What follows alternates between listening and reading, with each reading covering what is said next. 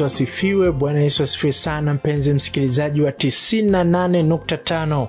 Ah, siku ya leo ninayo furaha tena kukaribisha katika kipindi kipendacho cha uchambuzi wa kitabu cha Biblia. Ah, kipindi hiki kinakusaidia kulijua neno la Mungu kwa sababu tunakuchambulia hatua kwa hatua na kitabu kwa kitabu, sura kwa sura, ili uweze kuelewa ule mtiririko uliopo katika Biblia, kwa sababu wengine wanafahamu tu Biblia uh, kama kwa kudonoa donoa, anajua hapa kidogo, kinachofuata hakijui, baadaye anajua pale mbele kidogo, anajua tena kule katikati kidogo. Ana, yani watu wanajua Biblia hivyo nusunusu, lakini Biblia unavyoenda navyo vizuri katika mtiririko na mpangilio mzuri, unapata picha kamili ya kile kitu ambacho Mungu alikuwa anataka ukione. Kwa hiyo kitabu hiki cha uchambuzi wa Biblia kinakusaidia kuyajua mambo hayo, na kwa sasa tunaendelea na kitabu chetu, kitabu cha Mwanzo. Tuliishia kule kwenye sura ya ishirini na tano hivi, na leo tutakuwa tunaanzia hapo na kuendelea mbele. Basi endelea kutegea sikio lako 98.5 kwa ajili ya kujua mengi zaidi niliyokuandalia siku ya leo. Karibu tuwe pamoja.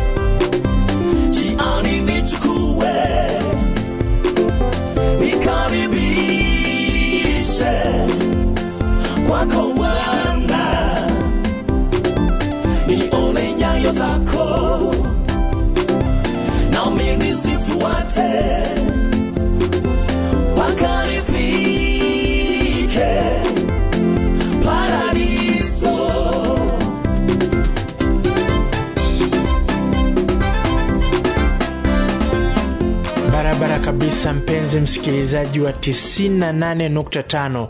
Basi siku ya leo tunapoendelea, tulikuwa tumeishia kwenye Mwanzo sura ya 25. Kule tuliona Ibrahimu alikuwa ndio anafariki na wale watoto wawili wakazaliwa mapacha, na tuliona namna Ibrahimu alivyoishi pamoja nao.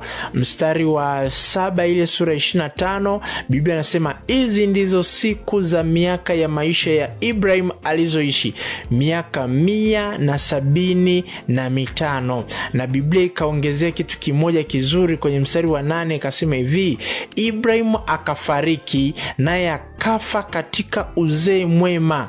Mzee sana ameshiba siku akakusanyika kwa watu wake.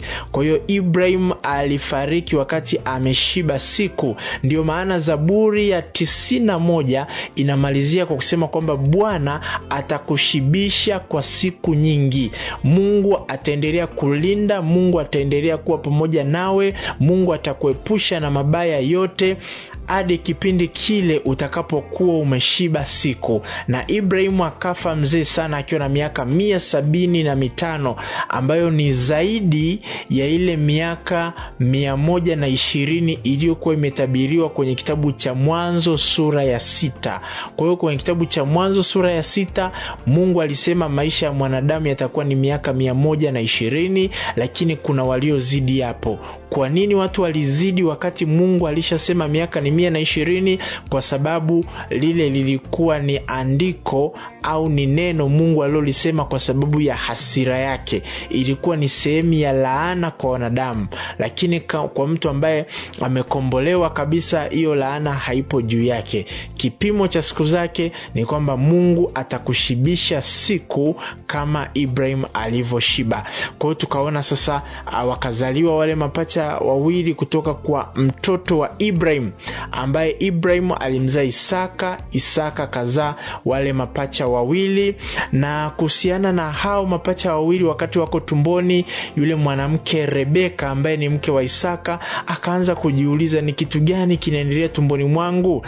Mstari wa ishirina tatu biblia inasema bwana akamwambia mataifa mawili yamo tumboni mwako na kabila mbili za watu watafarakana tangu tumboni mwako. Kabila moja litakuwa hodari kuliko la pili na mkubwa atamtumikia mdogo.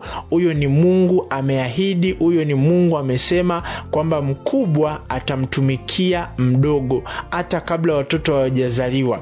Lakini sasa baada ya kuzaliwa kwa sababu mama ndiye aliyeuliza hili swali na mungu akamjibu mama kwa hiyo sasa uh, mambo yalikwenda namna hiyo ijapokuwa mama alijaribu kumsaidia mungu kutimiza kile alichokuwa amekikusudia lakini mambo hayakuwa mazuri hayakwenda vizuri kwa sababu mama huyu ambaye ni rebeka alijaribu kutumia akili zake na ufahamu wake na uelewa wake kujaribu kutatua hili jambo. Na kwa sababu kwenye ule mstari wa 28 sura hii ya 25 biblia inasema basi isaka akampenda esau kwa sababu alikula mawindo yake na rebeka akampenda yakobo. Kwa hiyo kulikuwa na utofauti katika familia. Mama alimpenda yakobo kwa sababu yakobo alikuwa ni mdogo na tayari mungu alikuwa ameshamwambia kwamba mkubwa atamtumikia mdogo. Kwa hiyo mama akaanza kuweka upendeleo ambao sio kitu kizuri alimpenda hadi baadaye kawa upendeleo. Alafu isaka yeye akampenda esau kwa sababu ni mzaliwa wake wa kwanza ni mtoto wa kwanza. Kwa hiyo jambo la namna hiyo ambalo halikuwa lizuri sana mbele za mungu kwa sababu rebeka huyu alimpenda huyu yakobo kiasi kwamba wakawa tayari kumdanganya baba yao kusema uongo ili tu basi huyu yakobo aweze kuchukua baraka. Kwa sababu mara nyingi yakobo hata alimdanganya huyu ndugu yake uh, esau lakini mwisho kabisa kwenye ile sura 27 ndo inatuelezea sasa wakati isaka ni mzee isaka akamwambia esau aende akamwandalie mawindo yake mazuri ili aje ambariki lakini mama akawa amepata taarifa hizo na baada ya kupata taarifa akawa amemwambia mtoto wake anayeitwa yakobo yakobo akaenda akajibadilisha akavaa nguo za esau ndugu yake na wakamchinja mwanambuzi akavaa yale manyoya yake ili aonekane kwamba ni esau na baba bila kujua kwa sababu baba alikuwa haoni vizuri muda huo. Alikuwa anaenda tu kwa kupapasa na kwa kunusa na kwa hisia akawa amembariki yakobo. Kwa hiyo baraka zote zikaenda kwa yakobo. Kwa hiyo baada ya yakobo kubarikiwa ndugu yake alipokuja akajua hilo jambo mama yake akamfanyia mpango yakobo kutoroka kwenda kule kwao alikokuwa ametokea. Kwa hiyo akawa amerudi kule kwa kina laban ambaye laban ni kaka yake na rebeka. Kwa maana hiyo laban alikuwa ni mjomba wa yakobo. Kwa hiyo sasa a, akawa ameenda huko. Na kwa kweli tunaona kwamba baada ya kufika kule akawa amemwona huyu binti kuanzia kwenye sura hii ya 29 akawa amemwona binti mmoja anaitwa raheli au unaweza ukapenda ukamwita recho na kwa ajili ya kumwoa labani akamwambia itabidi unitumikie miaka saba. Kwa hiyo akawa ametumika ile miaka saba lakini badala yake sasa akawa amepewa mtoto mwingine wa labani aliyekuwa anaitwa lea. Kwa nini? Kwa sababu na yeye huku mwanzoni alifanya udanganyifu akamdanganya ndugu yake. Yeye akachukua baraka za ndugu yake. Kwa hiyo ndivyo hata ilivyokuwa na kwenye maisha yake mwenyewe. Na yeye akadanganywa zaidi. Kwa hiyo akatumika miaka saba akapewa kitu kingine. Kama ndugu yake alivyotumika akaenda porini kutafuta mawindo kuja akakuta baraka zimeshachukuliwa. Kwa hiyo na yeye ndivyo alivyofanyiwa. Unajua malipo mengine yanaanzia hapa hapa duniani. Ndivyo bwana yesu alivyosema. Malipo yanaanzia duniani alafu mwisho kabisa ni katika ufalme wa mbinguni. Kwa hiyo hata kama we ni mtumishi wa mungu namtumikia mungu jua kwamba bwana yesu atakulipa kwanza ukiwa hapa duniani alafu na siku ya mwisho atakulipa sasa taji na uzima wa milele na mambo ya disaini hiyo. Lakini malipo yanaanzia hapa hapa hata kwa wale watenda mabaya. Kwa hiyo basi ikabidi huyu yakobo atumike miaka mingine tena saba. Jumla ikawa miaka kumi na nne kwa hiyo yule mtoto wa kwanza akawa ameshamchukua kumwoa kuwa mke wake ambaye alikuwa anaitwa lea. Alafu baada ya kuongeza miaka saba tena ikawa kumi na nne akapata akampata sasa yule aliyokuwa anampenda ambaye ni raheli. Kwa ujumla ikawa miaka kumi na nne. Na hawa watoto wa labani walikuwa na watumishi wao. Watumishi wao yani kwa maana ya kwamba lea alikuwa na mtumishi wake aliyekuwa anaitwa zilpa alafu raheli alikuwa na mtumishi wake aliyekuwa anaitwa bilha. Kwa hiyo yakobo alizaa nao wote. Yakobo alizaa nao wote. Kwa sababu mwanzoni kilichoonekana ni kwamba raheli alikuwa hawezi kushika mimba. Kwa hiyo lea peke yake ndiye aliyekuwa anamzalia yakobo. Lakini raheli alipoona kwamba yeye hawezi kuzaa ikabidi amchukue binti yake huyu wa kazi anayemsaidia majukumu ambaye anaitwa bilha akampa yakobo ili kuzaa naye. Sasa na huyu lea alipoona eh, yani huyu ndugu yangu nashindwa kuzaa hadi unamchukua huyu binti anayekusaidia saidia kazi ndo akuzalie kwa mme wako. Sasa ngoja na mimi nami nimtoe msaidizi wangu anayenisaidia kazi azae vilevile na, na, na huyu mwanaume. Kwa hiyo lea akamtoa zilpa zilpa akaanza kuzaa na yakobo. Kwa hiyo baadaye mungu saidia raheli akamwomba bwana na mungu akasikia kilio chao basi naye akawa amepata mimba akamzaa kijana mmoja mzuri sana anaitwa yusufu. Kwa hiyo kupitia kwa wake hao wanne ambao ni lea na raheli kama wake halali alafu wengine walikuwa wanaitwa masuria ambao ni zilpa pamoja na bilha. Walizaliwa watoto kumi na wawili wa yakobo ambao yakobo baadaye jina lake lilibadilishwa akaitwa israel. Kwa tunasema walikuwa ni watoto kumi na wawili wa israel ambapo sasa baadaye hawa watoto wawili walikuwa wakubwa na kuongezeka wakatengeneza makabila. Ndipo tunapopatia makabila kumi na mawili ya taifa ya la israel makabila kumi na mbili ya taifa la israel ambayo israel ndiye yakobo ni jina jingine la yakobo. Na lakini vile vile katika hao wote walikuwa ni vijana wa kiume wote hao kumi na wawili lakini kulikuwa na binti mmoja tu. Huyo binti mmoja jina lake anaitwa dina. Dina alizaliwa kama binti peke yake kwenye hiyo familia kwa hiyo yeye hakutengeneza kabila. Wale wa kiume kumi na wawili ndio waliotengeneza makabila.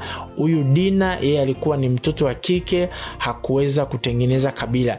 Na habari za dina zinapatikana ukisoma ile sura ya 34 kitabu cha mwanzo sura ya 34 utakutana na habari zake hapo. Lakini kwa bahati mbaya katika kusafiri kwa sababu hao watu walikuwa wanasafiri kwa hiyo katika safari zao sasa kilichotokea uh, ilitokea wakati fulani dina kama mtoto wa kike alikuwa ameenda sehemu fulani kulikuwa na sherehe zinaendelea na kwa bahati mbaya sana wale wenyeji wa ule mji uh, wakawa wamembaka huyu kijana alikuwa anaitwa shekem akawa amembaka huyo binti dina lakini ndugu zake hawakufurahi. Wakasema kwa nini dada yetu wamemfanyia kitendo cha namna hii? Kwa hiyo wale vijana wakaenda wakalipiza kisasi wakawaua wale watu ambao waliwafanyia hivyo. Basi safari yao ikaendelea mbele. Na ukiendelea kwenye sura ya 35 kule ndo tunakutana na kifo cha debora debora alikuwa ni msaidizi wa rebeka rebeka alikuwa na msaidizi wake aliyekuwa anaitwa debora kama vile lea alivyokuwa na zilpa pamoja na raheli alivyokuwa na bilha ndivyo rebeka alivyokuwa na debora kama msaidizi wake wa shughuli za hapa na pale.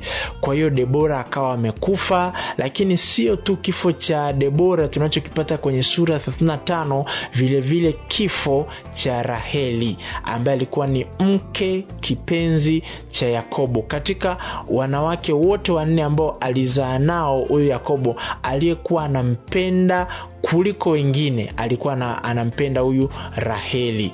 Kwa hiyo raheli mda huu alikuwa ndo anajifungua mtoto wake wa mwisho. Kumbuka mtoto wa kwanza wa raheli anaitwa yusufu na huyu mtoto wake wa pili na wa mwisho uh, tunamfahamu kwa jina la benjamin. Lakini wakati anamzaa raheli alikuwa na uchungu sana kiasi kwamba akasema huyu ah, mwana ataitwa mwana wa uchungu maanaake benoni benoni maanaake mwana wa uchungu.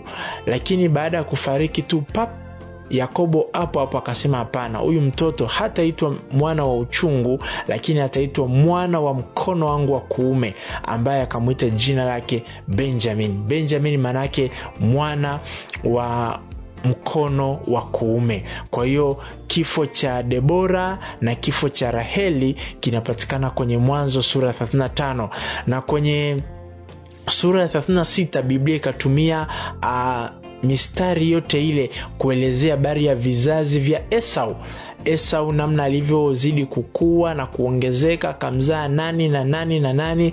Kwa hiyo uh, vizazi vyote vya esau vimetajwa kwenye mwanzo sura ya 36 ambapo sasa kwenye sura ya 37 ndipo tunakutana na yule mtoto wa kwanza wa raheli aliyekuwa anaitwa yusufu.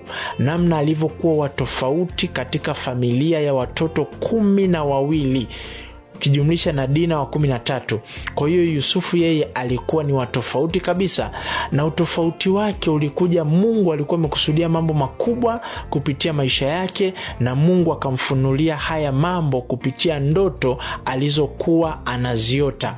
Kwa hiyo kupitia zile ndoto akawaeleza wazazi pamoja na ndugu zake lakini biblia inatuambia wazazi walimpenda lakini ndugu zake wakamchukia kwa sababu zile tafsiri zilikuwa zinaonekana wazi kwamba maanake wewe utakuja kuwa mkubwa alafu sisi tuje tukusujudie. Kwa hiyo sasa hatimaye awa ndugu zake wakamfanyia mkakati mbaya ndugu yao yusufu wa kutaka kumuua lakini baadaye wakaahirisha wakasema ah, tusimuue bwana afadhali tumtupe kwenye kisima ili afe taratibu taratibu mvua zitanyesha humo maji ataingia atakufa. Lakini baadaye mwingine akasema yuda huyo yuda alikuwa anapenda sana hela tangu mwanzo. Kwa hiyo ndugu yao mmoja aliyekuwa anaitwa yuda akasema jamani hivi amuoni wale wa midiani ambao wanaelekea misri? Kwani tusimuuze huyu awe mtumwa aende huko kwenye bara jingine. Kwa hiyo akumbuka kipindi hicho wako kwenye bara la asia kule. Kwa hiyo yusufu akauzwa kuja huku kwetu afrika katika nchi ya misri. Kwa hiyo akawa ameenda huko misri akawa ameuzwa huko na akaenda nyumbani kwa potifa. Sasa hiyo ni sura ya 37 jambo la ajabu na la kushangaza habari za yusufu zikakatishwa kutoka kwenye sura ya 37 zikaendelezewa kwenye sura ya 39 na kuendelea mbele. Lakini kwenye sura ya 38 kuna mtoto mmoja tu wa yakobo ambaye ameelezewa kwa kina habari zake. Ni mtoto mmoja tu ambaye anaitwa yuda watoto wengine wote biblia haikuwazungumzia akazungumziwa huyu yuda kwamba alitoka hapo akaenda sehemu fulani huko akaoa mke na alipooa mke akazaa watoto watatu watoto wa kiume basi yule mtoto wa kwanza wa kiume akawa ameoa mke kwa hiyo baada ya mtoto wake wa kwanza wa kiume kuoa mke baadaye biblia inatuambia yule mtoto wa kwanza akuzipendeza njia za mungu mungu akamuua. Na ikabidi sasa huyo mke aolewe na mtoto wa pili wa yuda. Na huyu mtoto wa pili naye akafanya mambo yasiyopendeza mbele za mungu mungu akamuua na yeye. Sasa huyu mtoto wa tatu yeye kulikuwa na gepu pale kulikuwa na muda kidogo umepita. Kwa hiyo mtoto wa tatu alikuwa ni mdogo. Kwa hiyo yuda akamwambia huyu mkwe kwamba jamani rudi tu kwenu alafu huyu mtoto wangu akiwa mkubwa nitakuja nikuozeshe atakuoa wewe. Basi wakakubaliana. Sasa alivyoondoka vile na yuda mke wake akafa kwa hiyo akabaki yuda na huyu kijana wa kiume. Kwa hiyo sasa na yuda alikuwa na shughuli mbalimbali anaenda huko alikuwa na kondoo anaenda kukatwa manyoya. Alivyoenda kule yule binti akawa amepata habari kwamba huyu mkwe wangu aliahidi kwamba yule kijana akiwa mkubwa ataniozesha awe mme wangu na kweli yule kijana akawa mkubwa lakini yuda akumwozesha. Kwa hiyo sasa yule, ki, yule binti kule akavua mavazi yake ya ujane na nini akajibadilisha akawa kama vile kahaba hivi. Kwa hiyo baada ya kuwa kwenye mazingira hayo yuda alivyoenda akamwona kahaba akaingia kwake basi na akawa amemwachia baadhi ya vitu ili baadaye aje avichukue ampatie malipo ambayo alikuwa amemwahidi kumpa mbuzi na kondoo na vitu vya namna hiyo.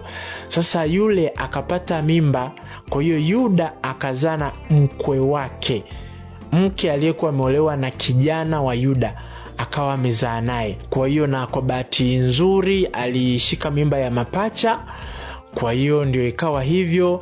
Na katika hao mapacha sasa baadaye yuda akapata habari kwamba huyu mkwe amezaa na mtu mwingine. Yuda akataka huyu mkwe auawe lakini baadaye kabla ya kuuawa yule yule mwanamke akasema jamani aliyenipa mimba hii ni mtu mwenye vitu hivi na vile vitu ni vya yuda. Ah, yuda akawa amesema kweli huyu mtu ana haki kuliko mimi. Sasa kwa nini biblia imekatisha habari za yusufu zilizokuwa zimeanza sura ya 37 ikaleta habari za yuda na kwa nini hawakutajwa watoto wengine wa yakobo akaelezewa huyu yuda peke yake. Ni kwa sababu katika ile mimba iliyozaliwa mtoto mmoja aliyezaliwa alikuwa anaitwa peres. Mtoto mmoja aliyezaliwa alikuwa anaitwa peresi sasa na huyo mtoto ndiyo yesu alipopitia hapo kuja kuzaliwa. Unajua yesu alitoka kwenye kabila la yuda kwa hiyo ndo maana yuda habari zake zikaelezewa kwenye sura 38 kwa hiyo sura 38 mungu akaitenga kabisa kueleza habari za yuda ili tujue yesu alipotokea. Lakini kitu ambacho kinawashangaza wengi kwa nini yesu alichagua kuzaliwa kwenye mazingira ya namna hii? Ambayo yuda alijua kwamba ameingia kwa kahaba na akazaa mtoto na kutoka kwenye huyo mtoto aliyezaliwa ndipo yesu alipopitia hapo kwa nini? Kwa sababu yesu kristo unajua alikuja kwa ajili yesu mwenyewe alisema kwamba alikuja kwa ajili ya wenye dhambi. Yesu kristo alikuja kwa ajili ya wagonjwa. Yesu kristo akuja kwa ajili ya wazima wala kwa ajili ya wenye haki. No wenye haki wala hata hawamhitaji kwa sababu tayari wana haki zao wenyewe. Lakini yesu alikuja kwa watu ambao walikuwa ni wadhaifu sana. Na ukisoma kwenye kile kitabu cha matayo kinavyoelezea ukoo wa yesu kristo kuna karibu makahaba watatu wametajwa kwenye ukoo wa yesu kristo ambao walifanya mambo ambayo sio mazuri na yesu kristo akapita umo umo kuja kuzaliwa.